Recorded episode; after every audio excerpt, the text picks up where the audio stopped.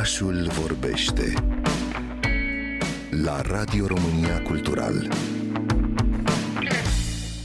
Ce-ar fi să vorbim despre adicții? E propunerea tinerilor de la revista Exercițiul 18 din Sibiu, care au lansat proiectul Semn că însemni, o serie de întâlniri informale care aduc în spațiul public teme extrem de importante pentru ei. Consumul de substanțe interzise este unul dintre ele, mai ales că odată cu pandemia a crescut numărul tinerilor care au încercat cel puțin odată o substanță interzisă. Am întâlnit și tineri, dar și părinți deschiși să vorbească despre aceste subiecte. Șerban e student la medicină în ultimul an, pasionat de neuroștiință și care studiază îndeaproape fenomenul adicției. Partea cu adicție mi se pare că este un domeniu atât de vast și atât de important pentru societate.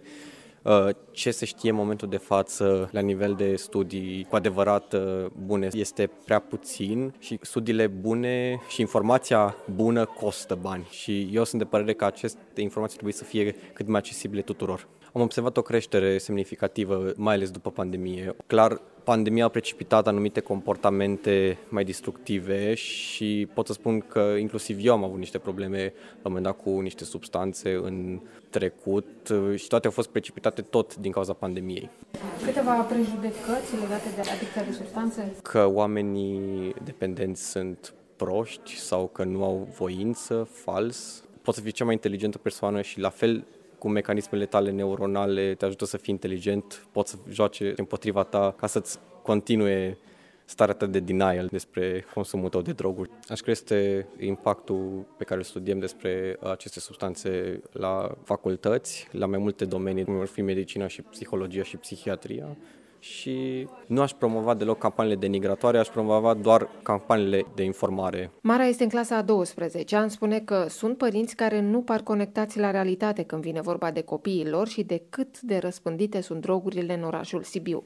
Crezi că părinții înțeleg adolescenții? Nu. De fapt, cred că s-ar putea să înțeleagă, dar eu știu că părinții mei n-au nicio idee de cât de răspândite sunt drogurile în Sibiu și eu am întâlnit foarte puțini oameni de vârsta mea care să nu fi consumat niciodată nimic. Și părinții mei n-au nicio idee de asta și când m-au întrebat odată ceva de genul că Mara, tu știi pe cineva care am ce, cum să nu știu? Da, deci n-au nicio idee. Eu n-am în cercul apropiat de prieteni consumatori fideli, care consumă în fiecare zi și așa. Multe persoane pe care le cunosc au încercat, dar nu consumă constant. Și cred că de asta nici eu nu am fost tentată sau împinsă.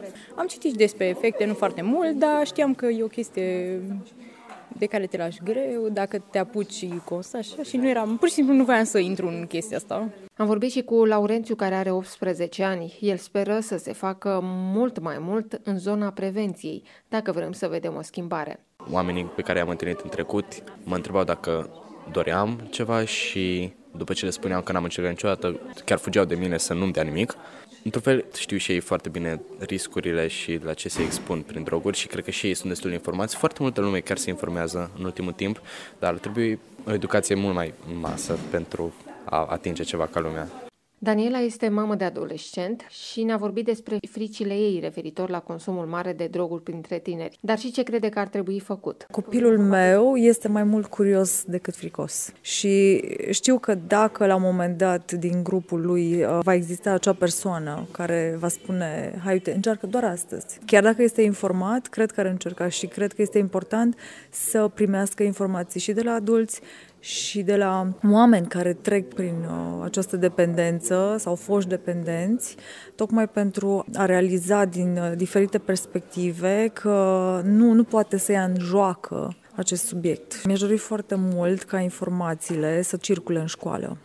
Deci să existe atât ajutor dinspre cadrele didactice, pentru cei care nu doresc să se adreseze cadrelor didactice, să existe acele informații la vizier, să existe în oraș uh, diferite întâlniri informale. Mie mi se pare foarte, foarte important să se meargă de la nivel local pe Sibiu, pe județ, și prin noi să se inspire și alții. În județul Sibiu există Centrul de Prevenire, Consiliere și Evaluare Antidrog, care face parte din Agenția Națională Antidrog. Oricine are nevoie poate apela și beneficia aici de consiliere gratuită și confidențială.